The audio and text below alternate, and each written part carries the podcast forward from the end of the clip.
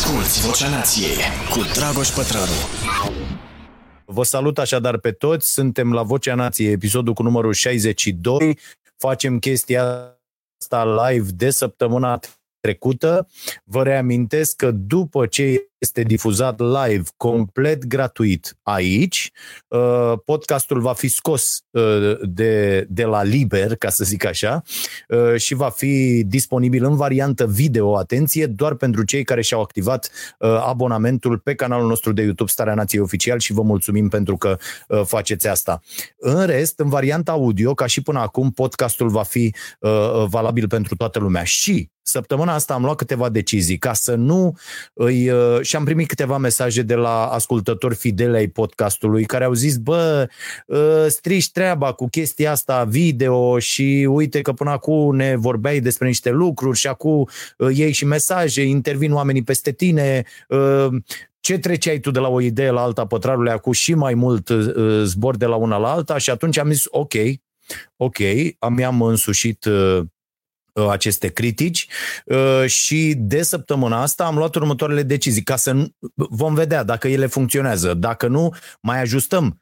Țineți minte, trial and error, pentru că vom vorbi despre uh, cum învățăm la uh, podcastul de astăzi, deci uh, încercare, eroare, da, uh, ajustăm. Învățăm, ajustăm și încercăm din nou. E, ajustările sunt următoarele pentru începând cu această ediție. În uh, primul rând, uh, voi uh, epuiza subiectele pe care mi le-am propus fără să iau mesaje în timp ce vorbesc. Chiar o să uh, uh, încerc să ignor partea asta din dreapta unde mie îmi curg mesajele și îmi zboară ochii acolo imediat. Uh, hai să văd ce a scris asta, hai să văd ce a scris uh, celălalt.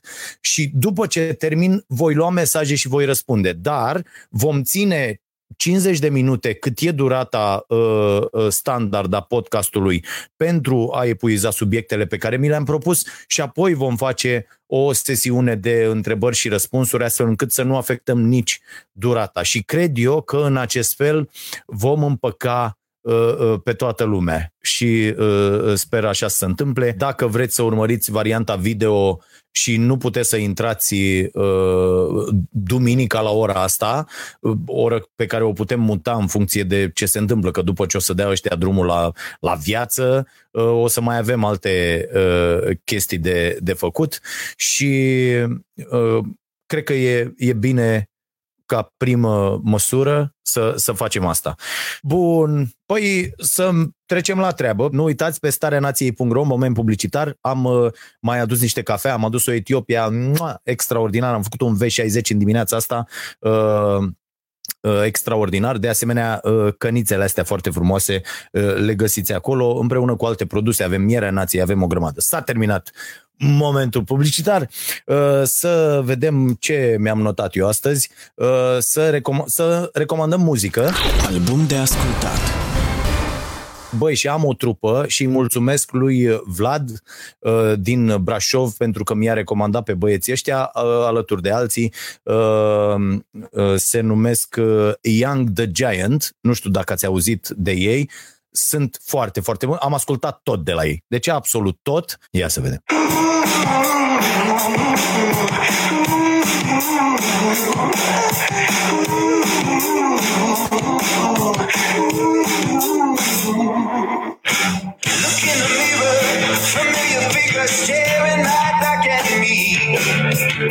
Split decision, now my reflection's talking, but I didn't speak. You said, oh my God, you're piecing it together, you were just a shadow of me. Sună distorsionat, așa, trebuie să găsim o soluție, dar albumul este Mirror Master, este foarte, foarte ok.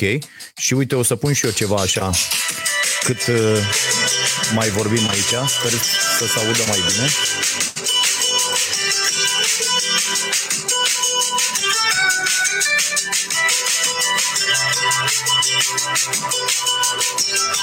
Sunt bun, sunt foarte bun.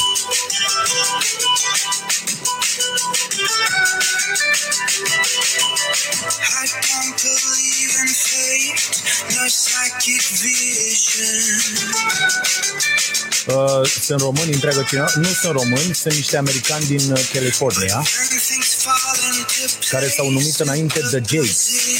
Uh, și foarte, foarte ok toate albumele.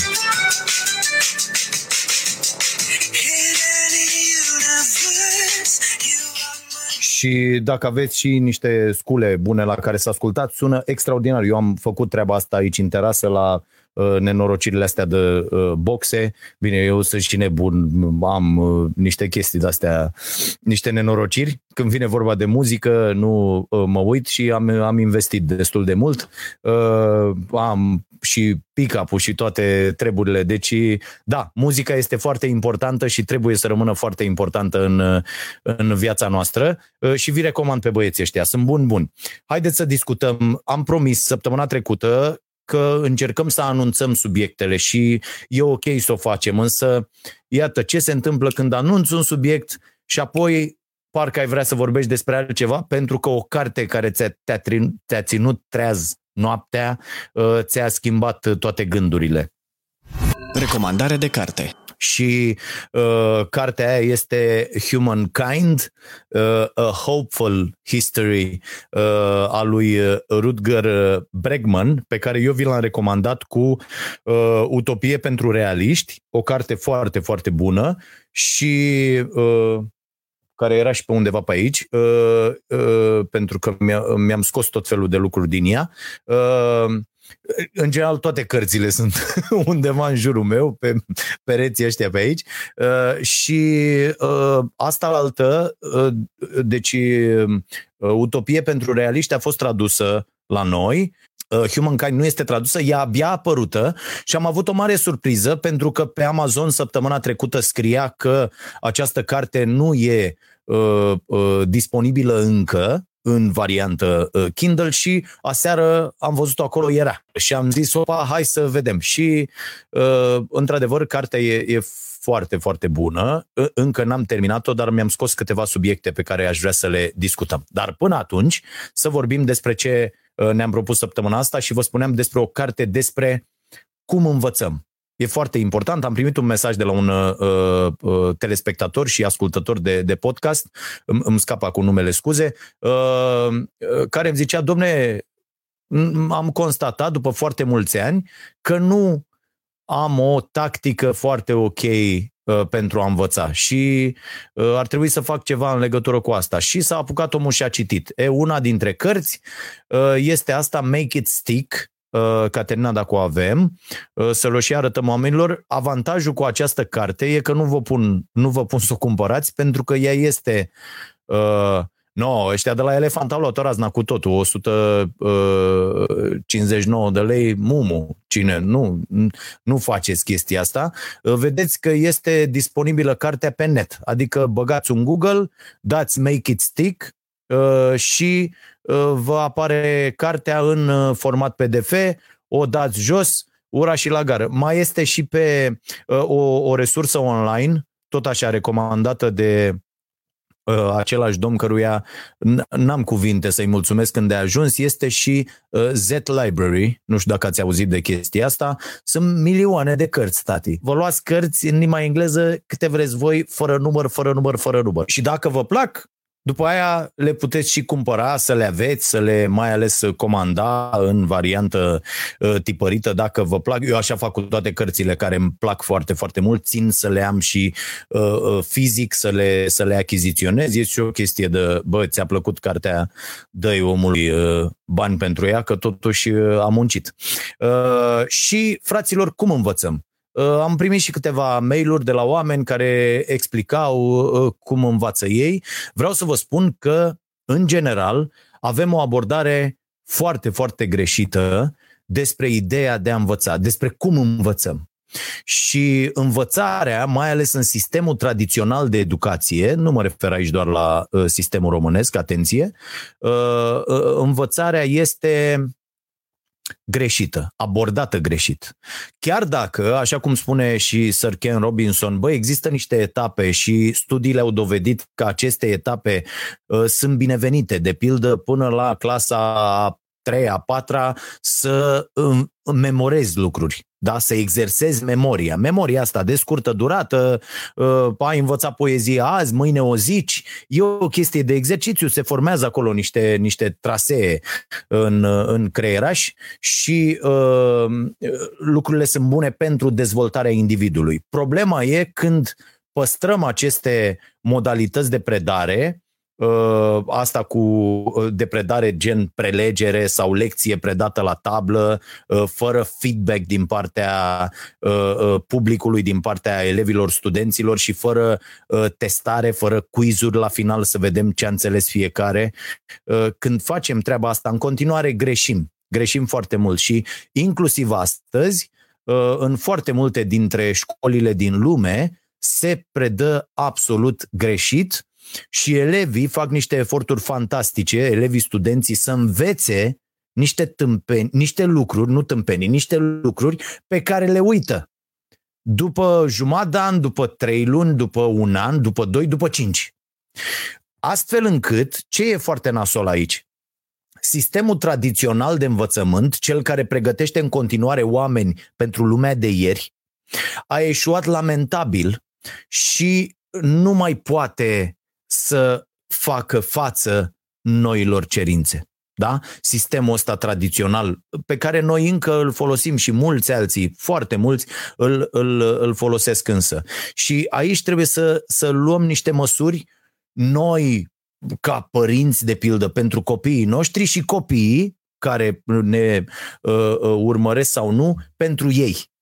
Asta e foarte, foarte important. Ok, încă există profesori atât de imbecili încât își cer să le spui lecția cu cuvintele lor, nu cu cuvintele tale. Eu, dacă aș fi la catedră, le-aș cere celor cărora le-am predat ceva să-mi spună ce le-am predat cu ale lor cuvinte, nu cu ale mele. Mi se pare o dovadă fantastică de aroganță din partea acestor oameni uh, uh, lipsiți de, de simțul realității uh, și de simțul măsurii și de, și de ce vreți voi, să ceară să li se spună lecția. Fimea are astfel de profesori incredibil și pe la istorie și pe la... Deci niște oameni care sunt atât de obtuzi încât își cer să le spui lecția sau să răspunzi la testele respective cu cuvintele lor, să-i citezi pe ei, să spui, adică mi se pare de o prostie fantastică. Uh, și atunci noi trebuie să schimbăm lucrurile astea peste tot în jurul nostru. Și în cartea asta, Make it Stick, autorul uh, oferă câteva modalități. El demonstrează, bazându-se pe studii pe care le citează în carte, că uh, uh, această metodă tradițională de predare este proastă, că prelegerea este cea mai cretină, deci la noi cea mai folosită, dar este cea mai proastă metodă de învățare, pentru că unul îți vorbește acolo, tu asculți, n-ai învățat absolut nimic, poate fi o chestie utilă dacă tu după aia spui niște întrebări, răspunzi la ele, te testezi, aplici ce ai învățat acolo, dar imediat să vezi exact dacă, dacă reții lucrurile alea. Și atunci e clar că nu ține minte și că trec pe lângă noi. O metodă extraordinară găsită de uh, autor pentru uh, a învăța uh, uh, eficient este testarea permanentă. Și asta e o chestie, când citești, a, dă-te încolo, toată lumea fuge de asta. De ce? Pentru că abordăm testarea într-un mod foarte, foarte greșit. Ce e testarea în sistemul tradițional de învățământ? Observați că evit să spun românesc, așa e peste tot. În sistemul tradițional de învățământ, testarea este bau-bau. Aolo, ne dă test. Dacă noi abordăm așa lucrurile, e greșit și din partea profesorilor și din partea celor care fac programele și regulile școlare și din partea elevilor. Elevii ar trebui să caute testarea permanent. Profesorii ar trebui să nu folosească această testare ca pe o armă, vă dau test. Nu? Auzim chestia asta. Băi, dacă nu stați cu minți, vă dau lucrare. Mă, ești bou? Adică pe mine elev, pe mine student, amenințându-mă cu o lucrare, ce îmi spui? Îmi spui odată că tu nu m-ai învățat cum trebuie, pentru că ești sigur că dacă îmi dai o lucrare eu o să am probleme, deci tu, profesor, ești dobitoc, nu eu.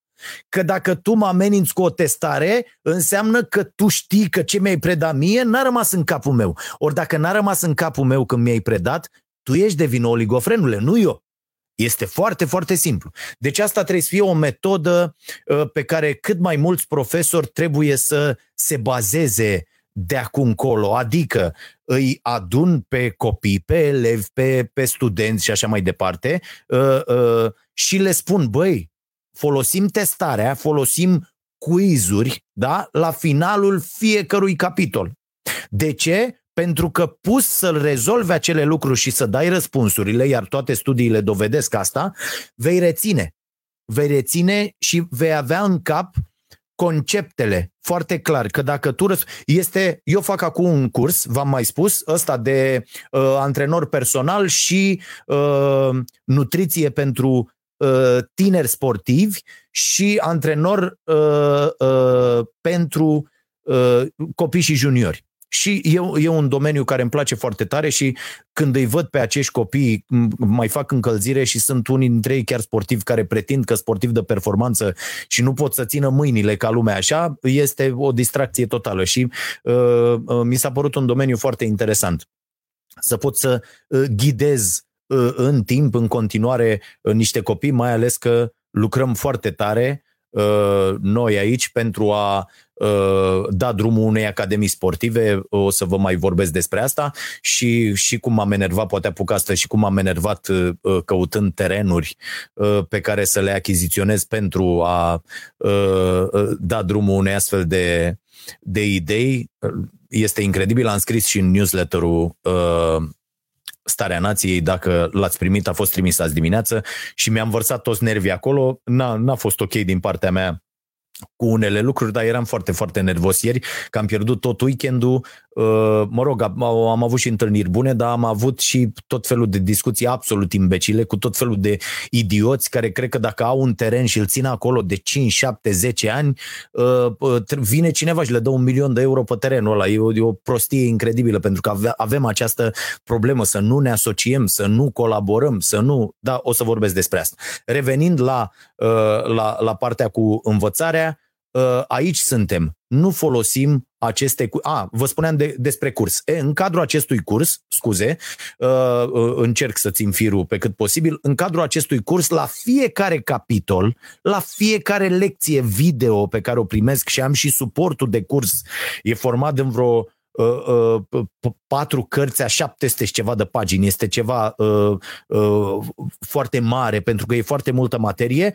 Băi, acele quizuri la final, tu poți să stai cu totul deschis, dar trebuie să faci acel quiz. Când tu ai pus răspunsul uh, și sunt foarte multe întrebări capcană, sunt întrebări cu mai multe variante, deci e clar că trebuie să fii înțeles, trebuie să știi despre ce e vorba. Dacă n-ai înțeles, este un semn, dacă nu faci quiz-ul ăla, că mai trebuie să mai urmărești odată lecția, să-ți, să vezi încă o dată ideile ca să înțelegi mai bine. Și atunci ei ce se asigură? Că de-aia noi ajungem ca proștii, studenți fiind în sesiune sau elevi fiind înainte de, de teză sau de testele finale și constatăm că nu știm nimic. De ce? Pentru că atenția noastră și învățarea noastră n-a fost testată așa cum trebuie pe parcurs, fără note, fără... Că aici e problema. Marea problemă cu testarea este că se pun note. Nota este cea mai imbecilă chestie din învățământ. Ea n-ar trebui să existe, pur și simplu. Ar trebui să fie, dacă vreți, zero sau unu, unde zero e acest om n-a reușit să acumuleze într-un timp dat cunoștințele necesare să treacă mai departe și unu înseamnă acest om a trecut. Lăsați-mă cu porcăria aia că eu vreau, de ce mai învață unii de zece și unii de nouă. Asta e o porcărie, să mai predă pe la școlile astea neoliberale, unde se spune, domne, dacă am fi toți cu socialismul, cu nu știu ce, toată lumea... N- n-ar mai munci și asta e o prostie incredibilă despre care o să vorbesc imediat când mă voi referi la, la Humankind, la faptul că oamenii sunt mai degrabă buni decât răi, o concluzie uh, excelentă trasă de, de Bregman și despre care o să vorbim. Uh, revenind la, la învățare, ce mi-am mai notat aici? A, uh, deci după treburile cu Uh, uh, testarea permanentă, perma- bă, permanent trebuie testat. Și bă, ce știu? Uite, știu atât. Știu atât, merg mai departe. Că altfel uh, veți fi ca mine la matematică. La un moment dat am pierdut contactul cu uh, matematica, luat cu alte lucruri, cu sport, cu nu știu ce, cu la la la. N-am mai făcut, maică mea m-a scăpat de sub control până a șasea. Și s-a terminat de acolo, eu n-am mai înțeles nimic, niciodată, pentru că n-a mai existat, bă, tu unde ești, mă, ce faci, mai împuști o notă, mai la la la, te mai place profesorul și s-a terminat lucrarea. Bă, nu e așa, nu e ok dacă vrei să acumulezi acele cunoștințe. Și acolo de lumea de mine că eu nu știu să calculez nimic, că sunt uh, uh, bâtă. Dar, uh, uh, revenind, o altă modalitate foarte ok este uh, cea despre care v-am spus și la început, uh, trial and error. Da? Deci încercare și eșec. Încerc ceva, e foarte bine să vă apucați să încercați să rezolvați ceva înainte să aveți, să vi se predea chestia aia, să aveți rezolvarea. Pentru că dacă ați ajuns singur undeva, nu mai uitați niciodată. Și eu vă dau cel mai bun exemplu cu chestia asta. Ce înseamnă să înțelegi tu? Ce înseamnă să înțelegi tu și nu să memorezi ca prostul. Eu la, la chitară, știți că am apucătura asta cu chitara, exersez, v-am spus, în fiecare zi, că e vorba de cinci minute sau cincizeci de minute, e în funcție de zi, dar nu trece zi fără să pun mâna pe, pe chitară. Ce am observat? Da, am, sunt abonat la asta, Ultimate Guitar, Tabs, e o aplicație cu, și acolo ai, am început și eu să bag tot felul de taburi de-astea la melodii românești sau altele care nu sunt și eu, e o comunitate foarte mișto. E, când ai chestia aia în față, partitura cum ar veni, și cânti după acea partitură, tu nu înțelegi nimic. Nu conștientizezi nimic, te uiți, cânți, dar în cap nu-ți rămâne nimic, absolut nimic. E, am făcut următorul exercițiu.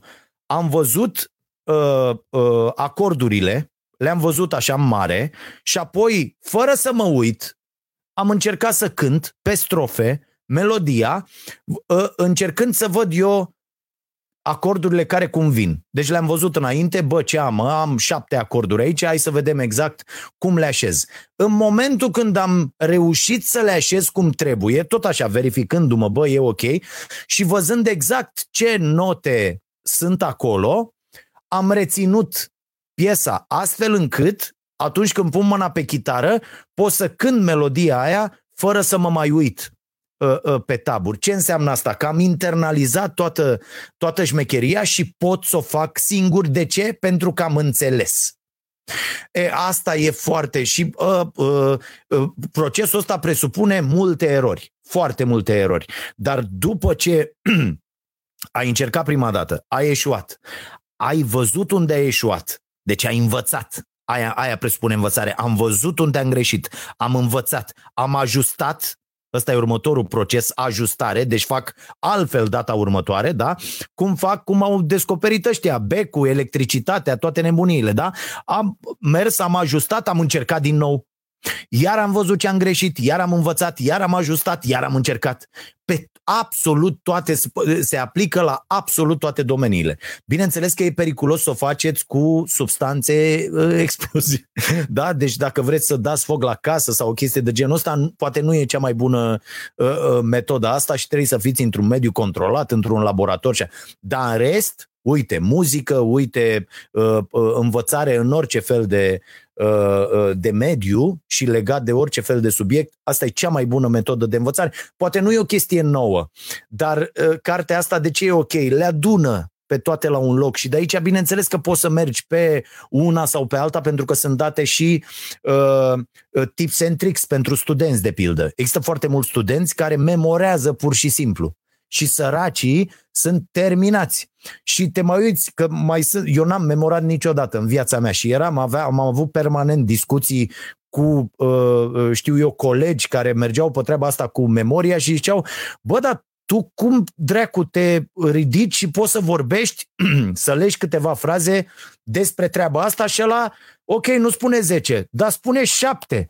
Ori eu abia am puș cu un șase, memorând ce, cum, în ce fel. Despre asta este vorba, despre a înțelege. Eu de fiecare dată, și asta o am de la taică-miu, Dumnezeu să-l ierte, un strungar amărât, care a zis, bă, fii atent, Bombix, așa îmi zicea el, bă, Bombix, dacă n-ai înțeles, ridică mâna și zic că n-ai înțeles, pentru că nu o să înțelegi niciodată. Deci dacă nu-ți explică ăla acolo, mi-a zis asta din clasa întâi, dacă nu-ți explică și nu ai înțeles acolo, nu o să înțelegi niciodată, dar dacă ai înțeles acolo, nu trebuie să mai stai nici cinci minute acasă să înveți. Și eu, într-adevăr, aproape niciodată n-am învățat acasă. Foarte rar mi-am făcut temele pentru a doua zi și n-am învățat. N-am fost uh, un uh, elev de zece, dar n-am fost un elev mai jos de șapte opt. Extraordinar, pentru că nu contează nota, contează ce înveți. Asta am încercat să le spun și copiilor mei, nu s-a prins de ei, ăștia cu zece, cu astea, alte, sunt uh, defecți din acest punct de vedere. Dar uh, e, e foarte important să înțelegem. Și un uh, uh, o chestie de asta care ține de tips and tricks pentru studenți este, băi, puneți-vă întrebări în timp ce citiți acel material. Deci când citiți, studiile au dovedit că dacă doi oameni pui mai mulți într-o sală, o sută cincizeci doar citesc și ceilalți cincizeci își fac și cu niște quizuri și cu niște întrebări și cu niște să vadă ce au înțeles, bineînțeles că ăștia fac mai bine. Și uh, întreabă-te mereu. Deci dacă stai acolo și uh, îți pui întrebări în timp ce înveți, zici, bă, ce e chestia asta? Ce am învățat eu aici? Întrebările vi le-am pus pe toate, pe care le pune și autorul, sunt în newsletterul Starea Nației. La newsletter, atenție, cei care nu știți, că probabil aici fiind live, cei care nu știți, newsletterul îl puteți primi în fiecare duminică, e absolut gratuit, nu vă obligă cu nimic, e o muncă pe care o facem eu, colega mea Edit și uh, uh, Radu Hângănuț, uh, săptămână de săptămână, pentru a uh, uh, întări uh, relațiile în această comunitate uh, și primiți duminică dimineața acest newsletter. Dacă mergeți pe starea nației punct ro, aveți un buton acolo sus, newsletter, vă scrieți adresa de mail și dați un enter, apăsați acolo și uh, adresele ajung la Edit, ea trimite acest newsletter. Dacă vi se întâmplă să nu-l primiți, fie nu, nu l-ați deschis, ultimele dăți, și nu vrem să trimitem cui nu vrea, nu facem spam aiurea, doar cine vrea uh, primește newsletterul nostru și trebuie să vă abonați din nou sau să trimiteți un mesaj mie, lui Edit sau așa, că funcționează și adresa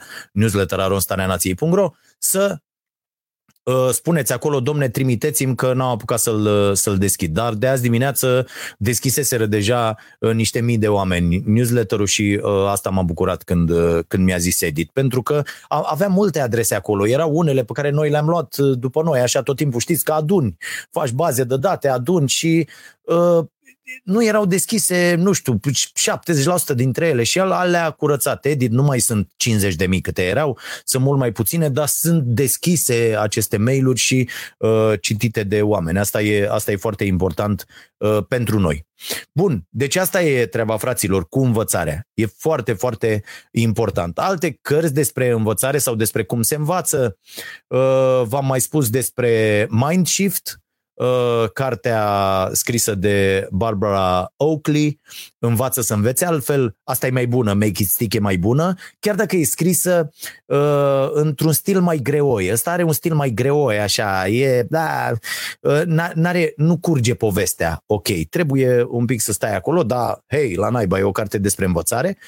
Uh, Și așa se și numește, Știința din spatele învățării sau ceva de, gen, de genul ăsta scrie pe, pe copertă. Deci ar mai fi acea carte.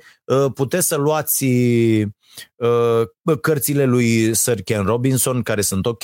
Cartea aceea lui Alex Beard, la fel, Născuți pentru a învăța, e o carte foarte ok, eu am mai recomandat-o, mai ales că e tradusă la noi, dar eu am un raft aici jos doar cu cărți despre învățare și avem așa, Născuți pentru a învăța, Alex Beard, e ieșită la Publica, e o carte foarte, foarte bună. Omul ăsta ce face? Uh, uite, câteva răspunsuri, câteva întrebări la care răspunde. Vor fi înlocuiți profesorii de roboți? Ce este atât de special la școlile finlandeze? De ce sunt elevii chinezi atât de buni la matematică? Poate duce la adevărate revoluții alegerea materiilor? Uh, ce îl face pe om? Haina sau educația? Poți învăța să fii creativ, foarte important, și este cunoașterea o adevărată armă. Uh, asta e cartea, e ok. Apoi, și asta e interesantă, o singură școală pentru toată lumea, Salman Khan de la Khan Academy, cartea despre care, a nu, testul Bezelei, la fel, e o carte foarte interesantă dacă n-ați citit-o și atinge foarte mult chestia asta cu învățarea, dar se concentrează mai mult pe ce se întâmplă în, în capul nostru, strategii de dezvoltare a abilității de autocontrol. Aici e foarte ok. Testul Bezelei știe toată lumea, e testul ăla făcut unor copii de grădiniță care sunt lăsați cu o bezea în față, e foarte interesant, se învață pe la toate școlile și s-au scris o grămadă de cărți plecând de la testul Bezelei și li se spune dacă rabdă un timp, zece minute, cincisprezece minute și nu mănâncă bezeaua, vor primi două. Și vor putea mânca două bezele și în funcție de asta, ăsta e un factor foarte bun de predictibilitate pentru viitorul acelui copil. Și au fost urmăriți pe treizeci, patruzeci, cincizeci de ani și s-a dovedit faptul că ăia care s-au apucat și au înfulecat imediat bezeaua n-au ajuns foarte bine. E, e foarte, foarte important și asta se poate antrena. Adică dacă vezi că ai un copil de ăsta care se dă cu curul de pământ la, în magazin și nu pleacă de acolo până nu i-ai luat bezeaua, ar trebui să spui niște întrebări ca părinte și ar trebui să lucrezi la chestia asta, să-l, să-l antrenezi pur și simplu pe copil. Sunt o grămadă de, de metode, unele dintre ele sunt și în, și în această carte, astfel încât acel copil să poată să, să se abțină. Și s-a dovedit că ăia care au reușit fără niciun fel de problemă și și-au inventat tot felul de jocuri. Unii, de exemplu, au lins bezeaua, i-a rămas întreagă. E fabulos, sunt explicate în carte toate reacțiile, îți și închipui uh, cum sunt acei copii. Extraordinară uh, de asemenea cartea. Mai avem asta, Nudge, care e la fel uh, foarte ok. Uh, cartea ghionturilor pentru decizii mai bune legate de sănătate, bogăție, fericire. Mă rog, asta cu bogăția. Și e într- dar mi se pare că am mai, am mai vorbit de ea. Uh, și mai sunt, bineînțeles, toate cărțile... Uh, toate cărțile lui Sir Ken Robinson, vă dau doar pe asta, școli creative, dar pe Ken Robinson cu siguranță l-ați urmărit uh, cu, acea, uh, cu acel TED Talk uh, și uh, acolo vorbește într-adevăr despre școală, dar îi găsi și alte. Eu am văzut și săptămânile trecute o conferință de-a lui, nu știu, undeva în Franța, foarte, foarte uh, interesantă, tot vorbind despre, uh, despre învățare. Uh, Bun, păi cam asta ar fi cu acest subiect. Oh, ce s-a dus uh, timpul. Uh, trece timpul uh, uh, ca nebunul uh, și mă trec și eu. Dedicații, hai să trecem. Cine dă, hai, banii. uh, cam lăsat de ieri tutunul, pauză un pic. Am mai băut o gură de cafea, vă mulțumesc foarte mult. Continuăm așadar subiectul al doilea la Starea Nației. Deci asta cu învățarea, aștept mesajele voastre, dragoș arond pătraru punct ro, dacă aveți alte metode mai șmechere decât a găsit băiatul ăsta și a pus în, în carte și ce vă ajută pe voi să, să învățați mai bine. Sigur că depinde și de profesor, depinde și de uh, mediul de acasă, depinde foarte mult de mediul de acasă, uh, depinde de cum ești încurajat și cum ți se explică faptul că învățarea e foarte bună pentru tine și pentru viitorul tău. Uh, e, una și, e una dintre întrebările la care răspunde și Alex Beard în, în cartea lui. Deci, uh, cred că asta e foarte important și trebuie să avem grijă ca părinți, de pildă, să le oferim copiilor noștri uh, uh, cele mai bune, uh, cel mai bun cadru pentru a avea o învățare de calitate. Și vă spun, asta e foarte, foarte important. De la, de la biroul pe care îl are copilul, care este un factor decisiv. Bă, dacă îți place biroul tău, da, nu e o masă, dacă îți place biroul tău cu tot ce ai acolo pe el, dacă ai tot felul de nebunii, uite la, la ai mei în camere, stătea, atâtea lucruri la prima vedere, îi zice, bă, la ce-ți folosește fimiu, are o de-asta, un panou de-asta, m-am chinuit să-l bag în perete, bă, și are tot felul de nebunii, tot, toate creioanele posibile, cariocile, evidențiatoarele, toate, toate nebuniile astea, linii, compas, toate, toate formele geometrice, toate, bă, e foarte important, cum v-am zis, culori și așa, dar toate, toate aceste lucruri care costă, într-adevăr costă și aici e, e o foarte mare problemă, de-aia noi și încercăm la Starea Nației să le oferim unor copii. Uh, uite, uh, Larisa, colega mea, a făcut o chestie fantastică uh, uh, anul trecut în toamnă, To- toate cazurile de la Starea Nației prezentate. Este incredibil, o muncă fantastică făcută uh, cu ajutorul sponsorilor noștri și am împărțit ghiozdane pline cu rechizite, cu tot felul de rechizite la, la, la toți copiii uh, pe care îi știe, pe care i-a prezentat la Starea Nației și pe care i-am ajutat împreună cu voi, de fapt voi uh, prin intermediul nostru cel mai mult. Și uh, ăsta e un gest extraordinar și acești copii, având acest caz, ați văzut, mai țineți minte când eram copii, bă, și aveai o, o, o cutie nouă de, de creioane sau un creion nou, scriai un stilou, un stilou de la chinezesc, o nenorocire de aia, mamă, când a, mi-aduc aminte, a adus imediat după nouăzeci,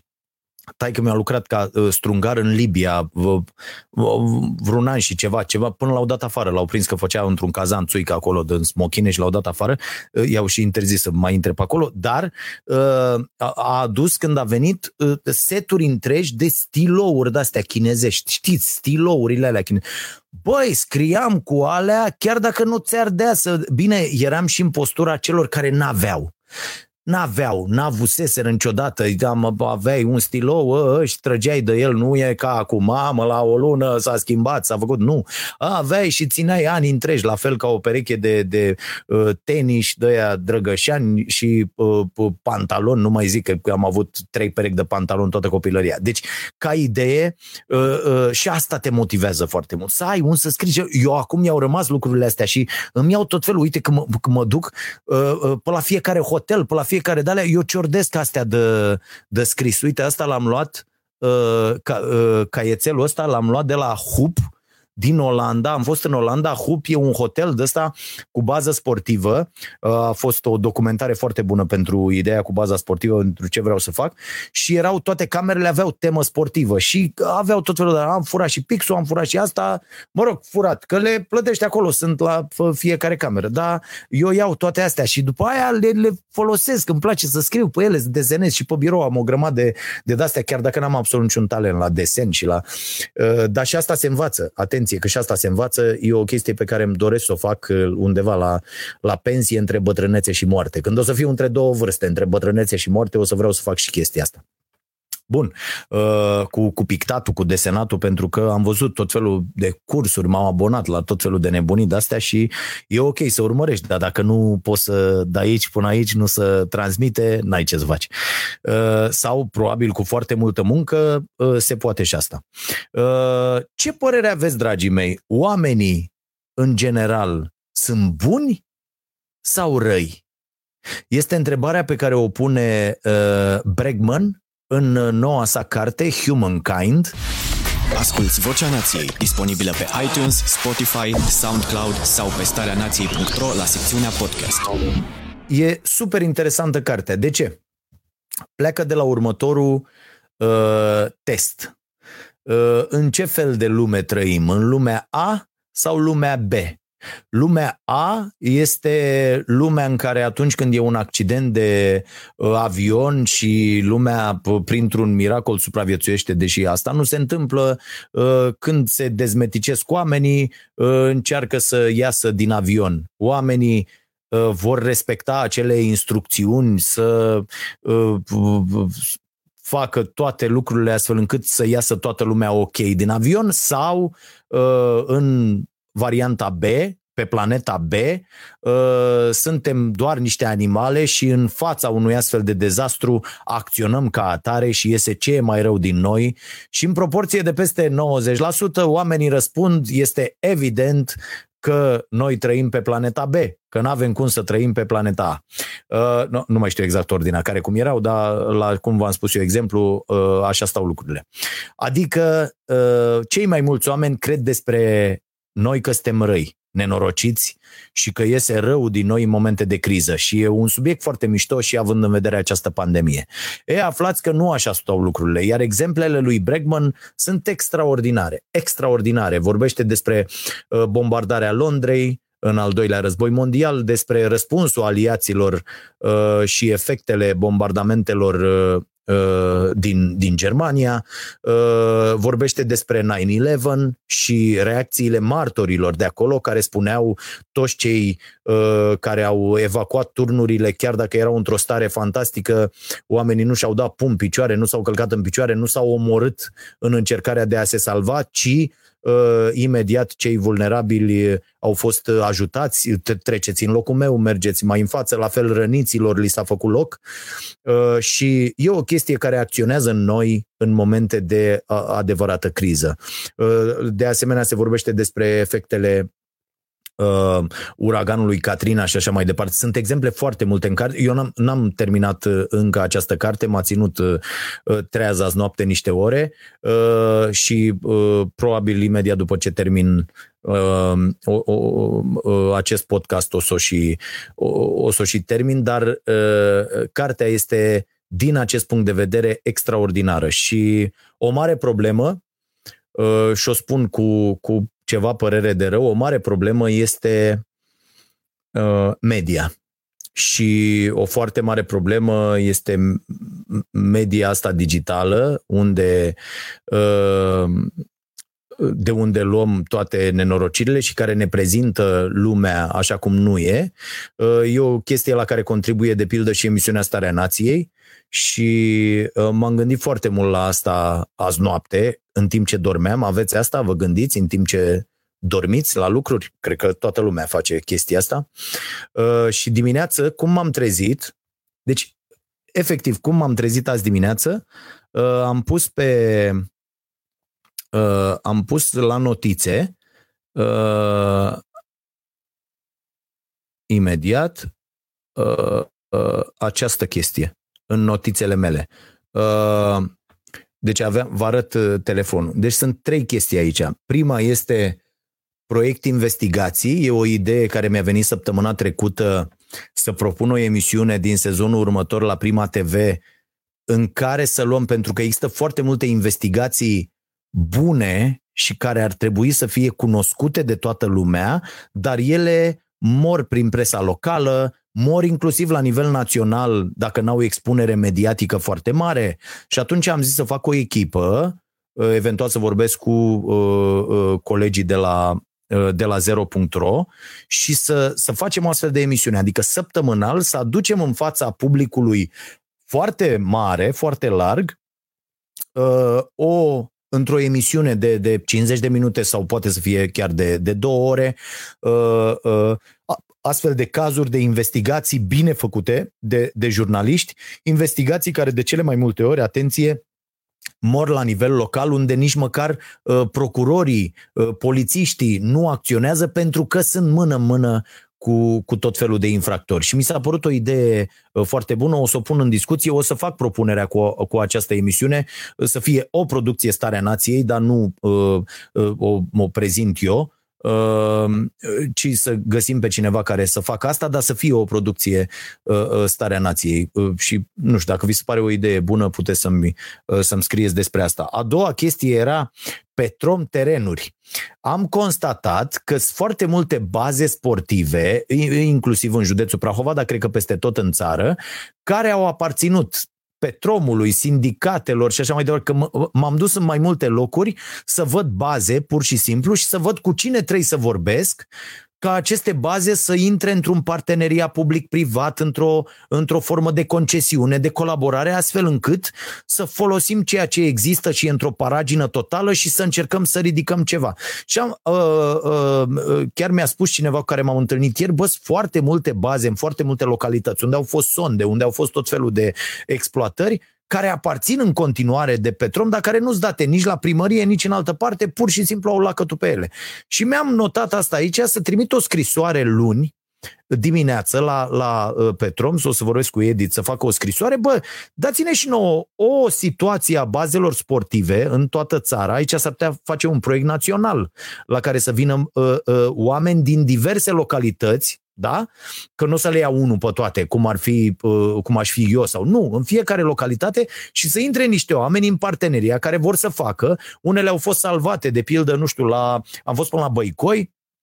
La Băicoi există o bază salvată unde un dement ține o echipă de juniori de rugby, frate.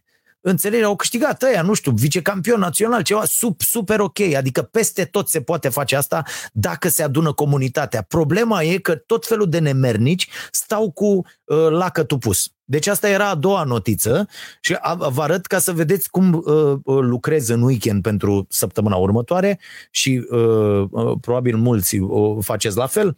E, astea erau scrise ieri și alaltă ieri, deci proiect investigații și Petrom terenul. A treia chestiune este asta, am pus-o uh, uh, pe, pe notițe azi dimineață cum m-am trezit și scrie așa, starea bună a nației, starea nației, veștile bune.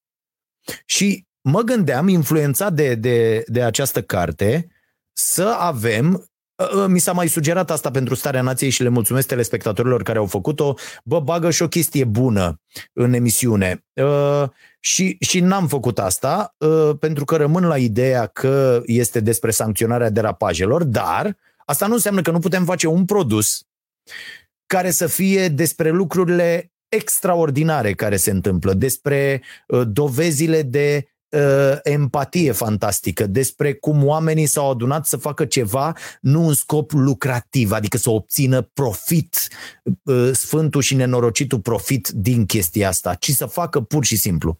De când cercetez și am vorbit cu tot felul de oameni, de la, nu știu, inclusiv primari, viceprimari, consilieri locali, afaceriști care să sprijine chestia asta, oamenii îmi spun: bă, mai, de ce vrei tu să te legi? Nu, nu ești ok, ești în regulă, n-ai nicio problemă cu uh, și o să pierzi bani cu asta. Mie asta mi se pare fabulos. Plecăm greșit, inclusiv cei care investesc în sport foarte mult și în cultură și în alte lucruri, pentru că un alt proiect este, decât să plătim uh, o grămadă de bani chirie în fiecare lună la, la Casa Presei, vreau să ne facem un loc pe care să-l amenajăm direct ca teatru și care de luni până joi găzduiește emisiunea Starea Nației și care vineri, sâmbătă și duminică este pus la dispoziția comunității într-un program cu o agendă pe care noi o facem, astfel încât să găzduiască spectacole de teatru, spectacole de stand-up, spectacole de, de muzică, da? Și toți banii ăia să fie împărțiți uh, pur și simplu uh, uh, actorilor, muzicienilor, stand-upiștilor și așa mai departe. E un proiect uh, pe care așa vrem să-l facem și cred că dacă eliminăm porcăria asta din ecuație, profitul, uh, cu totul altfel vedem lumea, fraților. Adică mai ales dacă avem un loc uh, și o activitate care ne asigură ziua de mâine. Bă, ce-ți trebuie mai mult? La ce dracu să aduni ca un nenorocit uh, mii și zeci de mii de euro să te duci? Bă, profit, profit, profitul. Și toate acțiunile pe care le, le faci să aibă asta în față. Bă, e profitabil? Nu, atunci nu o fac. Bă, profitul cel mai mare e pentru tine. Pentru sufletul tău, dacă tu simți că ai un profit emoțional extraordinar din treaba asta, adică o sprijinirea unei echipe de, de sport, de orice, sprijinirea uh, uh, echipei de debate a liceului, sprijinirea a liceului la care ai fost sau uh, uh, sprijinirea ansamblului de, de dansuri, da? orice, orice de care te simți cumva apropiat, da? Și sprijini, o să-ți ofere un profit fantastic, o să-ți dea energia să mergi mai departe cu o forță extraordinară. Dar nu ne dăm seama de asta și ne raportăm pur și simplu la profit. Și am vorbit inclusiv cu niște oameni care au niște terenuri și cărora le-am zis: domne, dar de ce nu, pot, nu mi-l dai mie? Deci îl ții, am văzut terenuri, eu odată cam la șase luni, un an, scanez toate aceste oportunități pentru că uh, pentru treaba asta cu baza sportivă îmi pregătesc de vreo zece ani. Tot o coc, ideea, până, până o să fie foarte clar acolo. Bă, fraților, Am, i-am sunat pe oameni și le-am zis, nu vă supărați, ave- uite, am găsit aici inclusiv o, o sală de cinema care este dezafectată și stă de șaptesprezece ani. Fraților, stă de șaptesprezece ani. N-a fost nimeni în ea, nu s-a desfășurat nicio activitate acolo și aia poate fi o sală de cinema, teatru, spectacole, Starea Nației, tot, tot, tot, tot, tot, uh, uh, extraordinară. Băi, proprietarul a zis că el vrea patru mii cinci sute cinci de euro chirie, adică de două ori mai mult decât dăm noi la București, da? Pentru chestia asta, plus două-trei sute de mii de euro renovare. Normal că de-aia stă de șaptesprezece ani. Și i-am propus, bă, frate, dar dacă eu nu-ți dau nimic timp de cinci ani în care bag banii aia ceruți pentru renovare, în următorii cinci îți dau uh, o mie bani pe care îi scot din exploatare. În următorii cinci, deci din anul zece până în anul cincisprezece, îți dau două mii sau două mii cinci sute și ajungem în peste cincisprezece ani să câștigi și patru mii, patru mii cinci sute. Câștigă toată lumea extraordinar pentru că tu pierzi dacă o ții așa. Pur și simplu, pierzi dacă o ții așa. Mi se pare incredibil. O, o, și oamenii se uită așa la tine și știu, no, cum adică să nu dai nimic? Păi nu e că nu-ți dau nimic, tu nu înțelegi că eu investesc din tot ce produc, eu investesc acolo. Astfel, nu, nu există. La fel cu proprietari de terenuri care stau cu terenurile așa de zece ani. Nu le ia nimeni. Și ei vor de-astea două sute de mii de euro pe un teren care n-are, e pârloagă. Fraților, nu mai vine nimeni să ia o pârloagă cu două sute de mii. Zic, nu vrei să ne asociem? Adică tu pui terenul la treaba asta, noi venim cu toate investițiile, ridicăm terenuri de antrenament, aducem grupe, aducem antrenori, aducem copii, aducem și crește toată treaba asta și în timp, da, vei ajunge să scoți și niște bănuți, da, probabil în anul zece, dar oricum stai de zece ani cu, cu chestia asta. În plus, ai o activitate, vii acolo, vezi, te implici, faci dregi, o, să, o să-ți placă extraordinar. La fel, marile companii care au niște terenuri foarte întinse și care nu vor, mă, să facă acolo, eu le-aș pune primar să fiu la localități de-astea, bă, eu ți-aș pune condiție, ce ai deschis, mă, fabrica nu știu care, bă, trebuie să fie și două terenuri de sport lângă, închise sau în aer liber, care să fie la dispoziția comunității non-stop. Sau după un program, că el, na, totul se desfășoară la tine în curte. Bă, de la opt dimineața până la șase după amiaza sau de la douăsprezece ziua până la douăsprezece noaptea, da?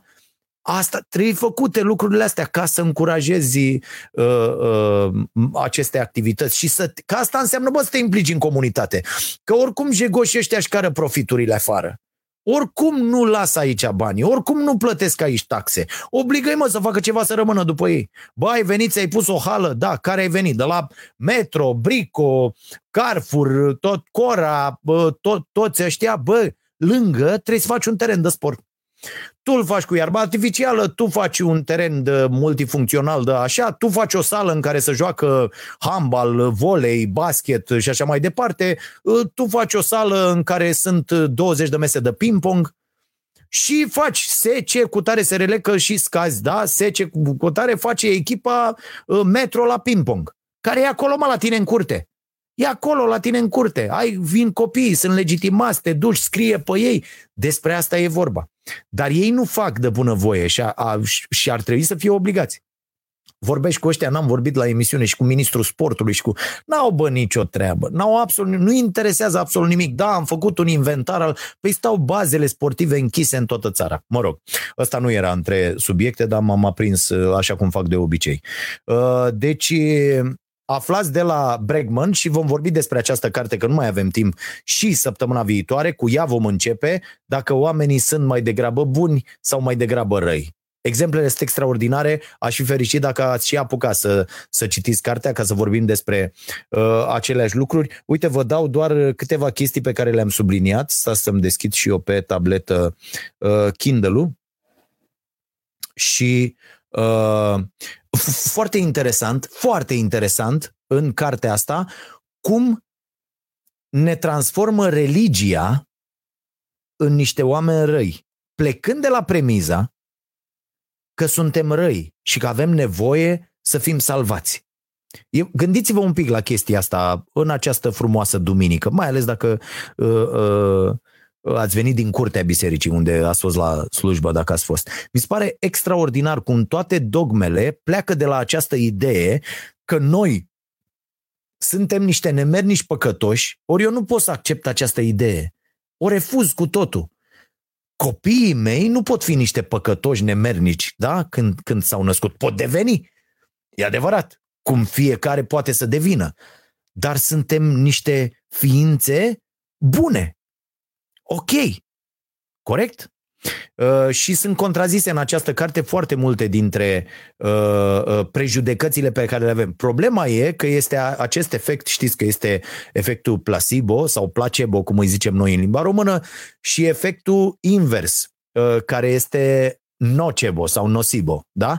Uh, foarte, foarte interesant și asta, că dacă pleci de la premiza tot timpul că suntem răi și că acționăm numai uh, uh, impulsionați de rău, ajungi să crezi treaba asta. Și un profesor uh, chiar zice că uh, we become what we teach. Da? Deci e foarte, foarte interesantă această concluzie. În anii nouăzeci, un profesor, se numește Robert Frank, uh, le-a dat studenților niște sarcini, imediat că eu și traduc în același timp, nu mă descurc extraordinar, să, să, să vadă generozitatea lor. Rezultatul a fost că cu cât mai mult studiau economia, atenție, ăsta fiind economist, cu cât mai mult studenții studiau economia, cu atât mai răi deveneau. Deci să nu lăsăm banii să ne facă răi. E foarte, foarte important. Trebuie să ne dorim, sau și eu toată viața asta mi-am dorit să ajung la bani ca să-i împart cu alții și ca să uh, uh, uh, stârnesc bine în jurul meu. Nu rău, nu egoist. Nu... Într-adevăr, la douăzeci de ani ești animat numai de dorința aia să câștig, să fac, să trec, să fie al meu, al meu, al meu. După ce acumulezi și dacă îți completezi acumularea de, de averi, de bunuri, de, uh, de bani, cu cărți, cu educare, atunci vei vedea cu totul altfel lucrurile. Sigur că poți să îți alegi greșit lecturile, este evident, și să uh, apelezi doar la lecturi care te fac și mai rău, și mai egoist, și mai nemernic, și mai dornic de a le da celorlalți în cap pentru profit. Dar poți deveni și un om mult mai bun și să-ți dorești asta în fiecare zi. Să, să folosești tot ce ai și toată influența și toți banii și tot ce ai acumulat ca să le faci bine celor din jurul tău, nu rău, ca să-i ajuți pe cei care au fost mai puțin norocoși. Pentru că, în definitiv, până la urmă, cu toată munca și cu toate lucrurile, e o chestie de, de noroc, fraților. Se întâmplă sau nu se întâmplă. Ești sau nu norocos. Ai, ai avut noroc să, să, să te strecori. Era o... Uh, mai puțin să bag și eu ăsta la încărcat. Era o, o, o chestie foarte interesantă. S-a, s-a întâmplat la Petrolul pe vremuri, uh, uh, când era uh, responsabil cu protocolul un domn, fost fotbalist mare, Neaghiță Gruber, și era o tribună oficială la vechea tribună a Petrolului, uh, care a fost uh, demolată, după cum știți, uh, și să intra acolo, dar intra doar cine... Și la un moment dat se supăraseră ăștia, Luca, toți ăștia care erau acolo, și îl întreabă pe ăsta: băi, dar cei care acolo erau? Șeful gărzii financiare, șeful de la finanțe, procurorul nu știu care, ăla de la S R I. Și ăsta s-a enervat la un moment dat și a zis: bă, ce dracu... O discuție la care am asistat pe, pe hol, ca jurnalist, eram pe acolo, eram mai mulți. Și... bă, ce se întâmplă, mă? Și ăsta, Neaghiță Gruber, zice, apropo de noroc și de unde, unde ajungi la mă, zice: șeful, e o chestie, deci când se deschide ușa aici, deci o deschizi și când se deschide, se face un curent, îi suge pe ăștia înăuntru. Așa și cu asta, bă, te-a sub norocul ăla înăuntru, ai, ok, dar li se întâmplă uh, uh, se întâmplă asta la, la puțini oameni, nu, nu tuturor li se întâmplă. Bun, uh, deja am ținut o oră, suntem ok, și acum, ca să oferim valoare și uh, acestei părți video a podcastului, uh, Caterina, dacă ți-ai notat ceva uh, întrebări, uh, Cardiosonic, mă întreabă cineva dacă am ascultat, asta cred că e pe la început, a, așa, uh, Claudiu Bălan, super sticker, mulțumim foarte mult, douăzeci și cinci de lei, uh, da, o carte legată de uh, ego, ego, mă rog, ego, da, uh, uh, Ego is the enemy, uh, da, am auzit de ea, s-ar, s-ar putea să o am, uh, mă uit și o să vă zic. Bun, așa, hai, hai să luăm întrebări. Ascultătorii întreabă, Pătraru răspunde. Crezi că dacă mă rog la Dumnezeu destul, cineva o să repare D N L doi? D N L doi? Există treaba asta? D N doi poate? Sau D N L doi? Mă rog. Uh, uh, nu, nu cred. Uh, nu se va întâmpla. Nu, nu. Adică dacă te rogi, dar nu la Dumnezeu. Trebuie să te rogi în altă parte. Să te rogi de alți oameni care fac lucrurile aici uh, pe pământ. Uh, da. Uh, uite, George Chircu zice așa, am apucat, o, o să iau eu, uh, Caterina, să văd exact, am apucat să citesc primele patru capitole din Make it Stick, îmi place până acum, înainte să o citesc, nici nu mă gândeam că pot să învăț altfel decât uh, uh, prin a reciti. Acum, Retrieval Memory, da, așa se numește, uh, for the win. Mersi de recomandare, sunt curios cum crezi că va fi învățământul românesc în cinci sau zece ani, dacă va mai fi. Cât timp crezi că ne va lua până când o să fim pe o pantă ascendentă și vom implementa uh, din învățământul modern? Aici ideea e următoare, să știți că tot uh, uh, din cauza știrilor, uh, nu datorită, cum v-ar spune domnul Orban, din cauza știrilor uh, avem o imagine des- distorsionată total despre lume uh, și asta e consumat în exces știrile, mai ales în ziua de azi, cu aceste fenomene uh, incredibile de, de fake news și, și așa mai departe, intoxicări, manipulări și toate rahaturile, noi fiind tratați ca niște consumatori, uh, iar democrația, votul, votul devenind o marfă în această lume, așa cum spune Shoshana Zuboff în uh, uh, The Age of uh, Surveillance Capitalism, o carte pe care de asemenea v-am recomandat-o uh, săptămânile trecute.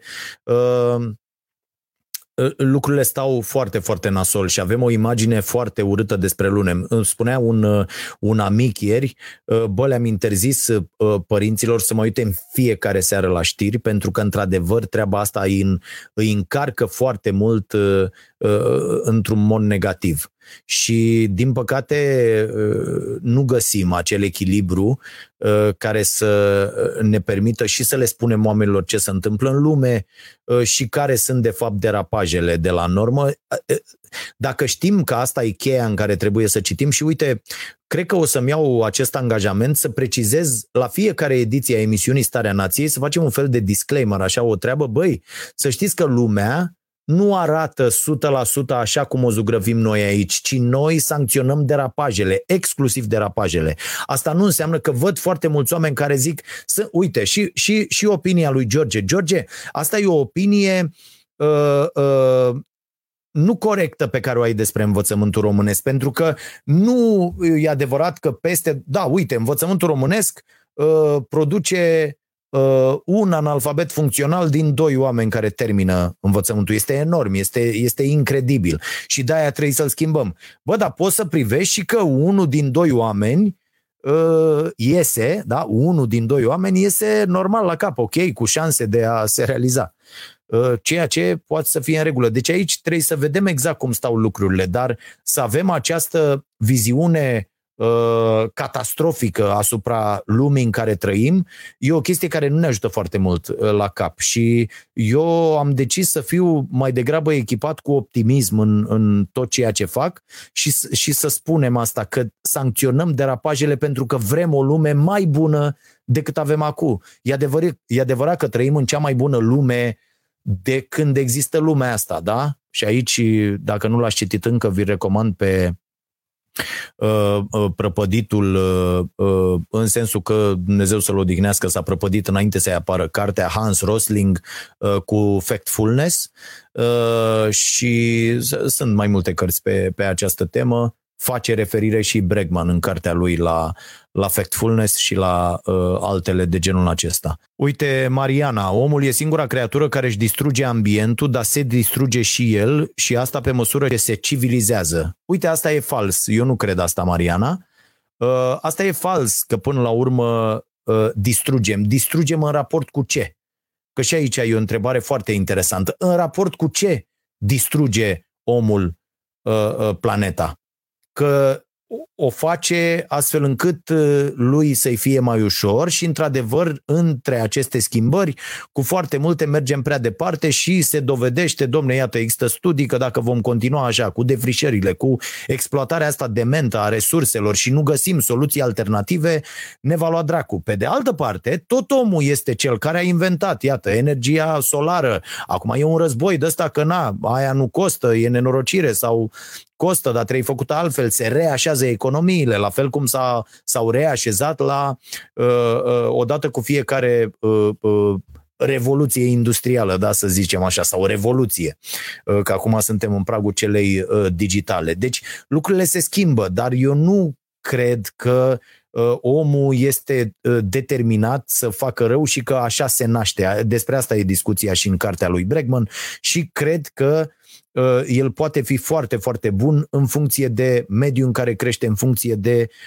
învățăturile pe care le primește, educația lui, în funcție de cum se educă el. Pentru că unde eșuează modelul tradițional, mă întorc la Make it Stick, modelul tradițional de învățare, fraților, eșuează în momentul în care ne spune că școala e o treabă pe care o facem de la doi ani, da, de la creșă să zicem, până la douăzeci și doi, trei, cinci. Și, da, în foarte puține cazuri, zero virgulă zero unu la sută dintre cazuri, e vorba de studii postuniversitare și așa mai departe. Da, aia se te... E, modelul tradițional de învățământ, ăsta e păcatul lui cel mai mare, că se termină la un moment dat. Și există oameni, cei mai mulți dintre oamenii de pe această planetă și uh, uh, foarte sincer, uite chiar vreau acum să curgă niște mesaje, bă, eu sunt ăla, eu sunt ăla, care n-au mai făcut nicio formă de învățare. Pentru că așa e societatea, nu neapărat că-i, că-i vina lor, că nu și-au dat seama. Și-au luat un loc de muncă, știu ce trebuie să facă la acel loc de muncă și n-au mai mers să învețe mai mult, da? Să, să meargă în continuare cu, cu lucrurile astea. E, făcând asta, ei au terminat învățarea și rămân în urmă, în urma celor care și-au dat seama că învățarea este un proces continuu și ține de când te naști până când mori.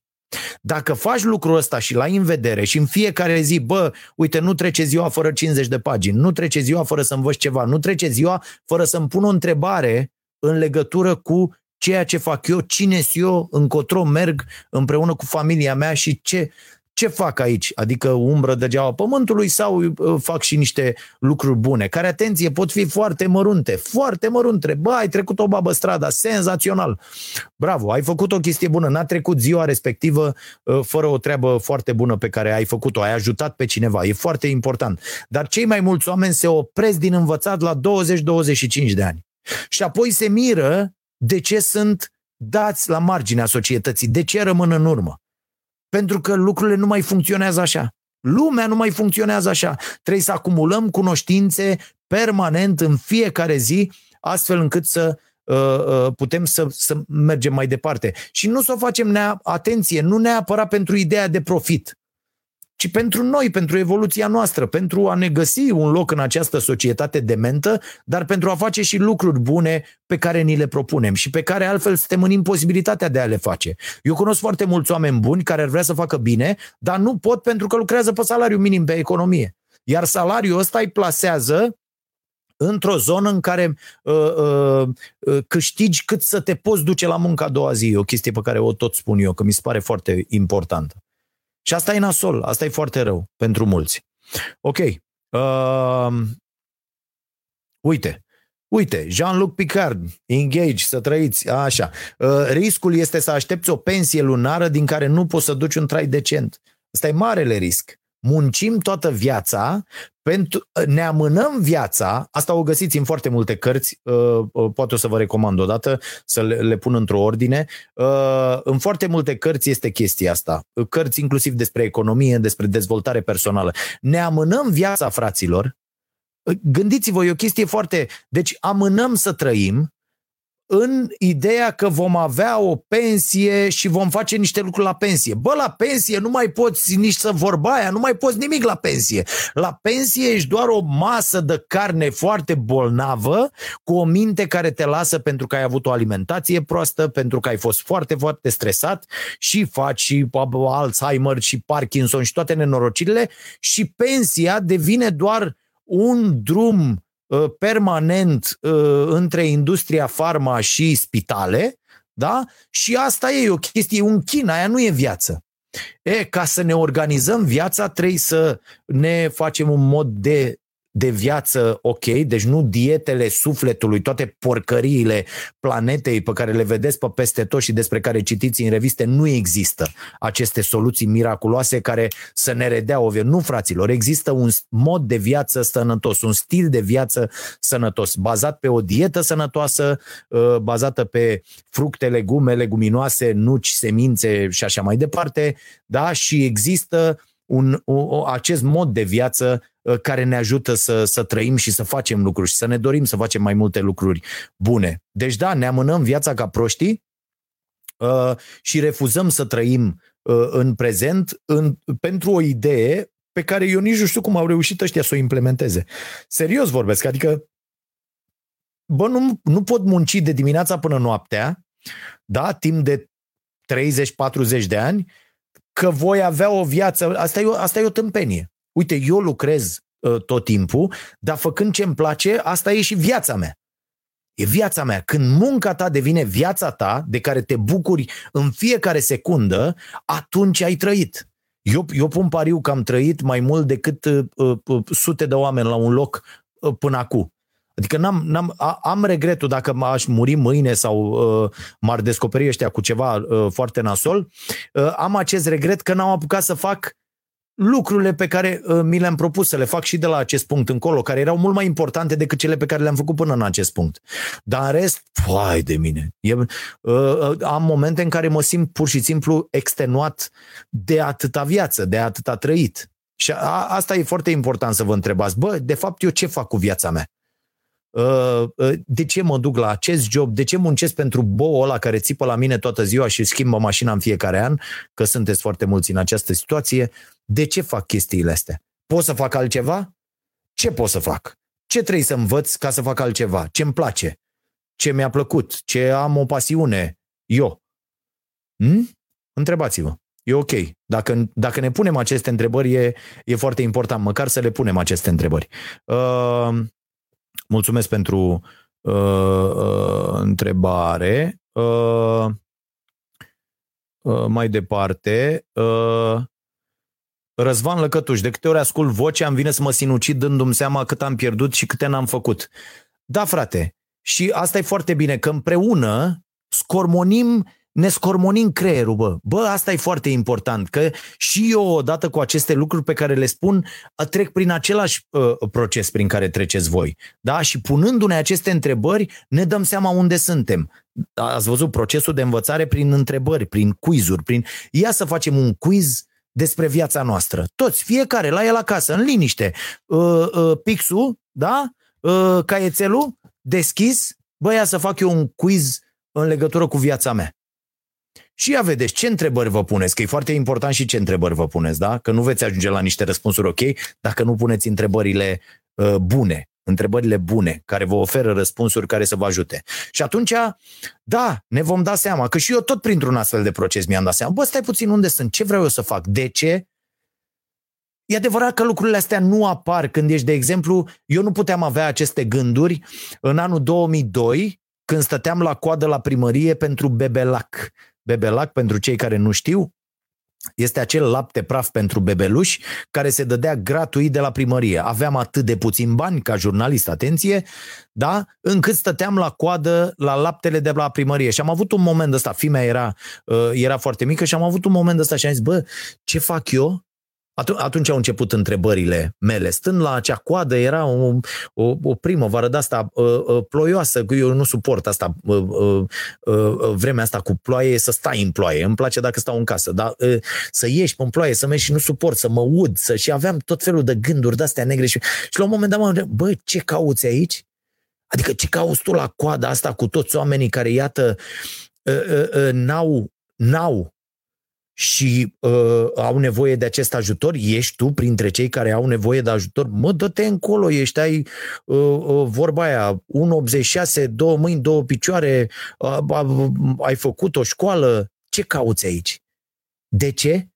Și din momentul ăla am început pe această idee, punându-mi această întrebare, bă, ce caut eu acolo? E ăla un drum ok pentru mine? Și am realizat că nu e. Și am zis, bă, eu nu vreau să fiu în această situație. Și m-am gândit după aia, m-am gândit la, la, la fimea, aveam doar douăzeci și patru de ani. M-am gândit la fimea și am zis, bă, stai puțin, că nu e ok. Nu, nu asta e ok să se întâmple. Că după aia ajungi și cu copilul să aibă nevoie și, a... și am început să lucrez pe asta. Sigur că puteam să nu reușesc, la fel cum nu reușesc mulți, dar există posibilitatea să fii într-un loc mult mai bun după ce spui aceste întrebări. Cred că asta e foarte important. Mulțumesc, Răzvan, pentru, uh, pentru comentariu și vă mulțumesc tuturor celor care uh, uh, aveți această idee când îmi trimiteți uh, comentarii.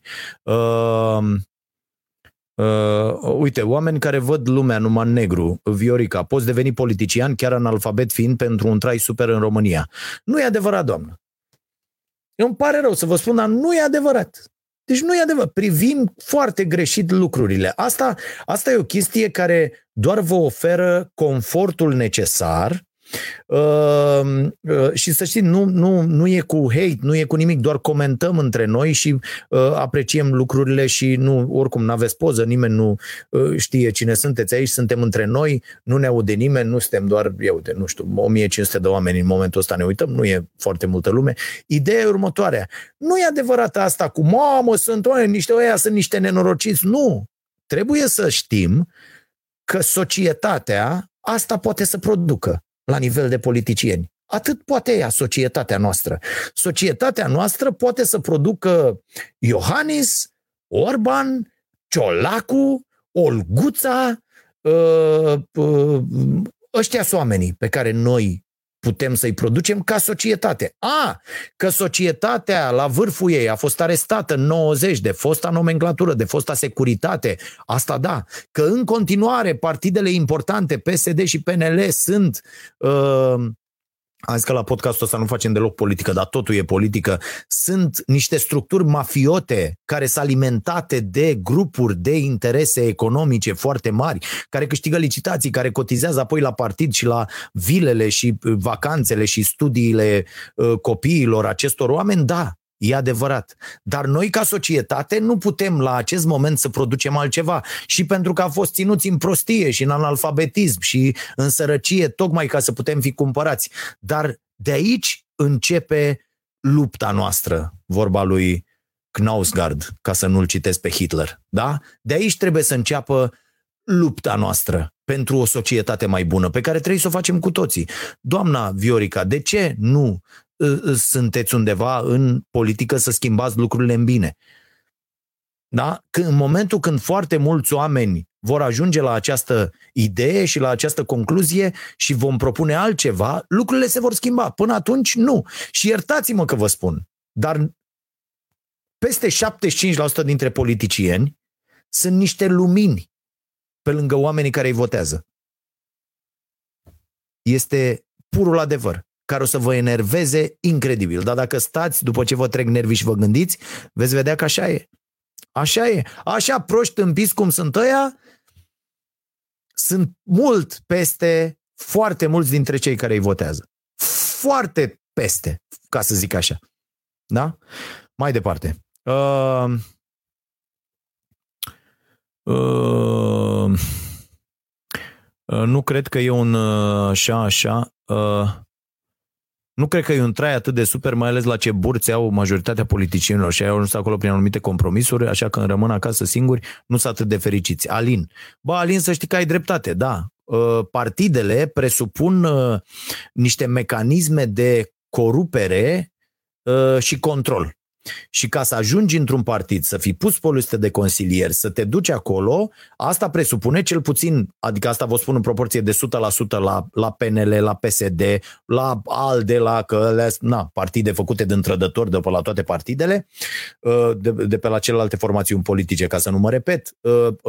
Pro-România, la fel, nu mai discutăm despre O N G-ul ăla U D M R nici atât. Deci, partidele fac lucrurile astea. Adică, te-am luat pe tine, ești un tânăr ok, nu, la, la. Băi, vezi că te pun pe lista de consilieri locali, vezi că prima chestie avem și noi, de la băiatul nostru care face, nu știu ce, avem două puzuri astăzi, nu știu ce. E, când după ce ajungi după niște ani, te uiți în spate și zici, mamă, eu sunt un politician care vrea să... Și vin unii și zic, bă, vezi că știm aia, ce ai făcut acolo, ce ai făcut, te-am pus în funcția aia, cum l-ai ajutat pe ăla, cum ai făcut nu știu ce. Și foarte mulți, intenționat, sunt corupți în acest fel. Și atunci te vezi într-o horă de asta, chiar plecând de la un om de bună credință, pentru că, să știți, cei mai mulți dintre ei au fost niște oameni de bună credință la început, care au intrat să schimbe lumea. Nu neapărat să îmbogățească ei, sunt și de-aștia, dar foarte mulți au intrat așa.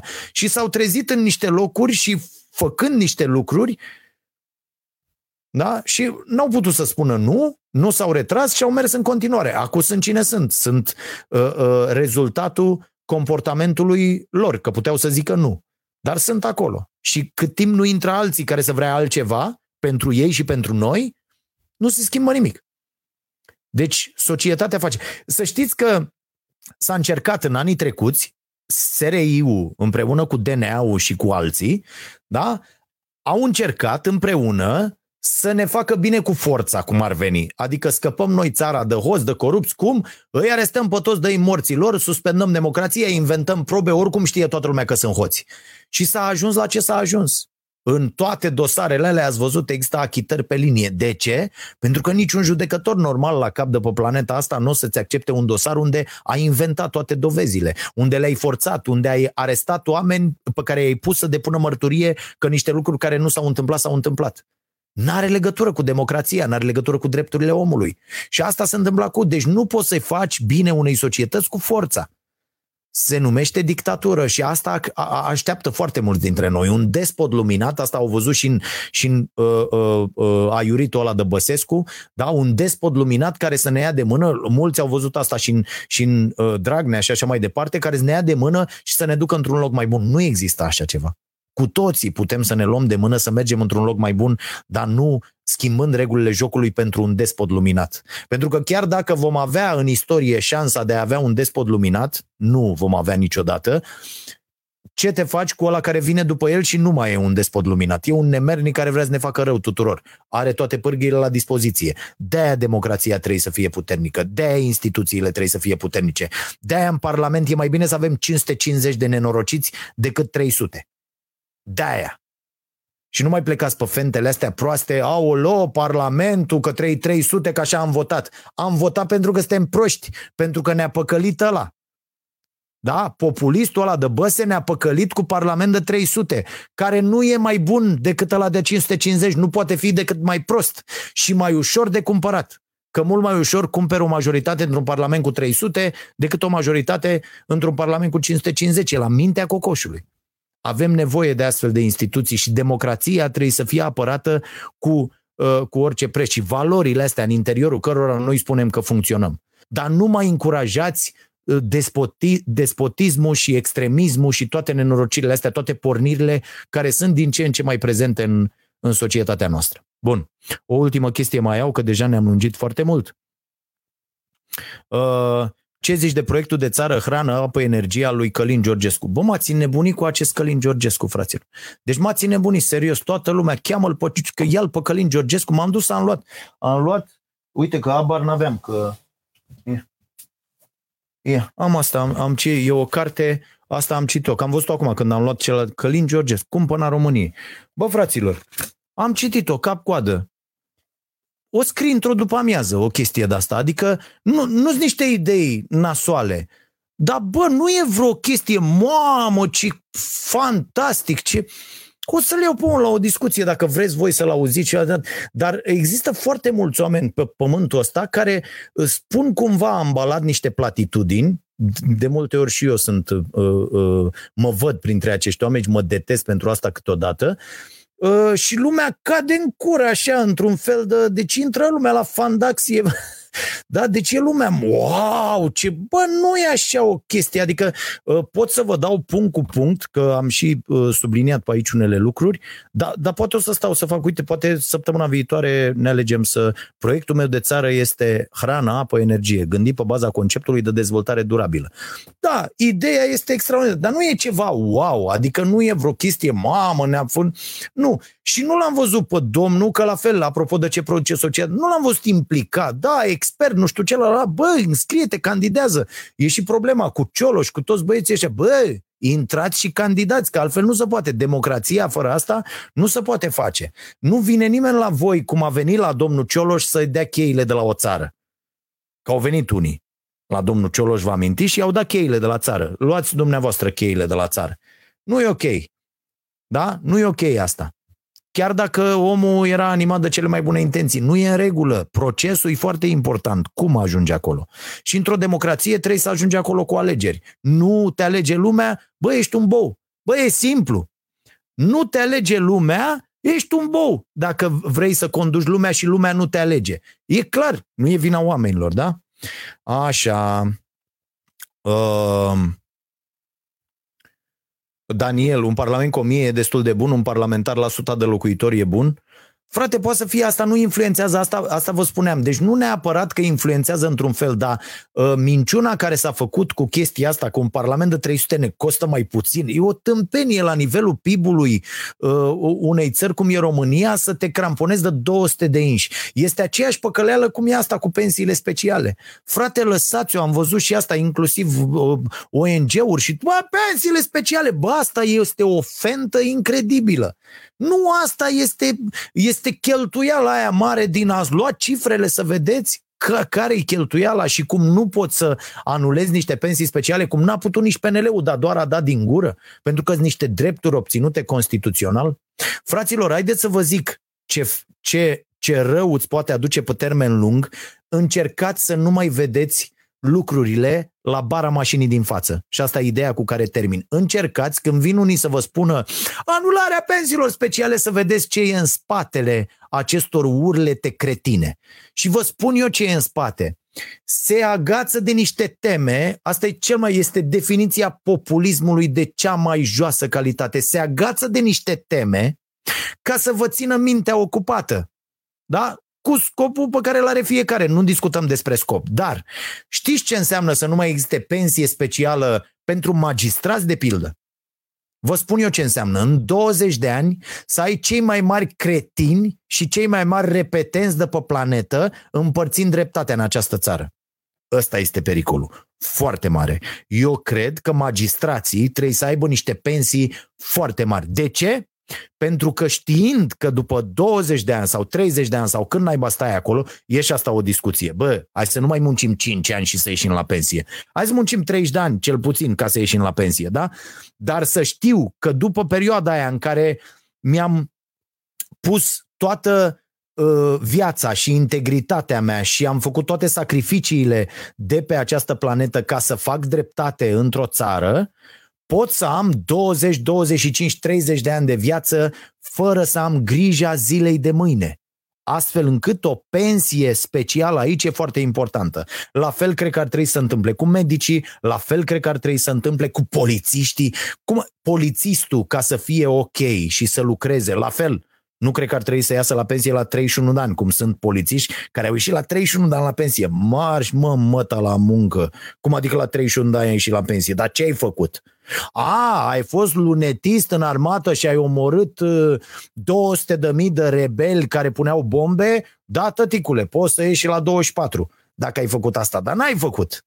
N-ai făcut, ai ieșit la treizeci și unu că ai mutat trei dosare de colo-colo pentru cine a trebuit și ai cărat niște genți, cum a făcut tovarășul Helvig, dar a ajuns șeful S R I-ului. Deci, lucrurile așa trebuie să întâmple, da? Trebuie să existe pentru oamenii care aleg o carieră în slujba statului să fie bine. Profesorii, bă, profesorii ar trebui să aibă cele mai mari salarii și cele mai mari pensii în această țară. De ce? Ca oamenii buni să se facă profesori. Pentru că oamenii buni spun acum, unde mă să mă duc la catedră? Deci să mă, odată să mă, să-mi distrugă sănătatea în fiecare oră treizeci de cretini da, care sunt uh, elevii din România, cărora o să încerc, pe care o să încerc eu să învăț că nu știu ce și că nu știu cum și o să lipească de doar câțiva, da? Și să stau pe un salariu de mizerie din care nu-mi permit să iau o haină, râdă aia de mine că n-am un telefon, că n-am o carte, să nu pot să-mi permit să iau o carte. Ce profesor din România își permite să citească, nu știu, uite cât citesc eu, de pildă. Sau nu-și permit oameni pentru că nu au una de un leu. Despre asta e vorba, n-ar trebui să aibă bani? Ba da, strategia de mâine ar trebui să fie nu hrană, apă, energie. Da? Că astea-s pentru, nu frate, cum facem astfel încât la catedră să ajungă cei mai buni dintre cei mai buni, da? Și uh, uh, sistemul de educație din România să producă creiere foarte capabile pe bandă rulantă. Investești în creiere peste douăzeci de ani când culegi, culegi numai lucruri bune. Și politicieni buni, și medici buni, și educatori buni și așa mai departe. Dar trebuie să facem asta. Trebuie să punem bazele pentru ca lucrurile astea să se întâmple. Bineînțeles că în paralel trebuie să dăm apă, trebuie să dăm hrană, trebuie să dăm energie și așa mai departe. Dar trebuie să stabilim niște priorități. Și educația este cea mai importantă. Iar acolo eu aș pune și pensii speciale și salarii speciale. Aș da salarii speciale la profesori, da? La educatori. Educa- Ați văzut cum e așezată piramida? Cu asta închei, gata, promit. Ați văzut cum e așezată piramida în învățământ? Este invers, fraților. Piramida sufletului, piramida câștigurilor este așa. Așa arată piramida câștigurilor la noi în învățământ. Unde profesorul universitar și care, nu știu, îndrumă la doctorate și face, ia peste suta de milioane, mulți dintre ei, în fiecare lună. Iar educatorul care stă cu copilul tău, care are trei ani, patru ani, cinci ani și stă jumătate de zi cu el, da? Nu un curs o dată pe săptămână, cum stă profesorul universitar, care nu mai are ce să formeze la tânărul de peste optsprezece ani. Comportamentul lui e format, tu poți să-i spui orice acolo, el, el nu se va schimba. Sunt foarte mari șanse cât să nu se schimbe, pentru că s-a format deja. Iar educatorul ăla nenorocit care stă cu copilul tău și îl învață să vorbească, îl învață să scrie, îl învață să dea sărut mâna, îl învață să-i ajute pe ceilalți, ăla are un salariu de mizerie de o mie trei sute de lei. Asta vrem? Noi ne ducem copiii la grădiniță și la școala primară și la, și la gimnaziu și la liceu ca să-i lăsăm undeva. Și ne lăsăm copiii din această țară în acest moment pe mâna unor oameni care nu îi pot învăța. De ce? Pentru că n-au chemare, pentru că sunt aia care acceptă să lucreze pe o mie cinci sute de lei. Și da, unii dintre ei sunt foarte dedicați, dar cei mai mulți dintre ei sunt de o acreală fantastică și uh, am văzut ce se întâmplă în, în grădinițe și peste tot. Despre asta este vorba. Acelor oameni le-aș da salariu de profesor universitar și aș pregăti și aș face din ei uh, să aibă uh, uh, psihologia făcută, să aibă toate metodele astea de, de educare, care să, să-i facă pe copii curioși, da? Să-i facă pe copii să, să vrea să afle și să nu considere învățătura ca pe o corvoadă. Am aici doi nepoți în curte, când le zice de lecții sunt, mamă, parcă a picat cerul pe ei. Parcă a picat cerul pe ei când le zice de lecții la șase șapte ani. Ce e asta? De ce? Pentru că profesorilor, educatorilor sunt foarte prost plătiți și atât pot ei să învețe. Să ne gândim la asta. Vă mulțumesc foarte mult, v-am enervat și duminică la prânz și să ne vedem cu bine. Mâine, ora nouăsprezece, avem Starea Nației live. Știm despre ce vorbim, Caterina? Nu știu dacă știm. Da? Poți să-ți aprinzi microfonul să zici, dacă e. A, îmi dai pe telefon. Știm despre ce vorbim. Parcă vorbeam cu uh, parcă vorbeam cu uh, domnul Marinescu, e mâine? Sau cine e? Uh? Da? Ok, ok. Deci vorbim despre ce se întâmplă la uh, în spitale și așa mai departe. Am primit fluturaj de la medici, uh, asistente și așa mai departe, care uh, uh, au luat, uh, încheiem coștire, uh, cărora le-au venit salariile, dar i-au intrat, sunt prevăzut, prevăzuți acolo aia cinci sute de euro pentru fiecare medic care a luptat cu COVID-ul, asistent și așa mai departe, dar li s-a reținut impozitul și banii nu sunt livrați. e interesant la prima vedere, dar înțeleg că din punct de vedere contabil, mi-a explicat și mie nevastă mea, trebuia să fie acolo banii prevăzuți, astfel încât ei să poată fi dați. Și din ce știm, ăștia-s bani de la U E, deci probabil vin mai încolo. Dar până una alta, iată, medicii și asistenții români creditează cumva Uniunea Europeană și statul român, plătind deja impozite la niște bani pe care nu i-au luat. Ceea ce ca sistem mi se pare genial, adică este fix ce facem și noi cu firma noastră, sprijinind agențiile de publicitate care plătesc la nouăzeci la o sută douăzeci de zile. Mi se pare genial acest sistem imbecil în care unii muncesc gratuit doar pentru că alții sunt mai mari și mai șmecheri. Deci mi se pare, mi se pare genial. Capitalismul n-ar putea să producă neoliberalismul ăsta imbecil și uh, aceasta așa zisă piață liberă n-ar putea să producă uh, uh, defecte mai mari. Auzi, să mi se spună, nu vrei să lucrezi tu, să încasezi la o sută douăzeci de zile, lasă că lucrează altul. Despre asta e vorba, mă, imbecililor. Asta e concepție despre viață, Doamne. Poate o să vorbim și despre asta săptămâna viitoare, când vreau, chiar vreau să abordăm această problemă a lui Homo economicus. Uh, asta a fost starea, vocea, vocea nației. Mă încurc și eu în ele, că-s multe.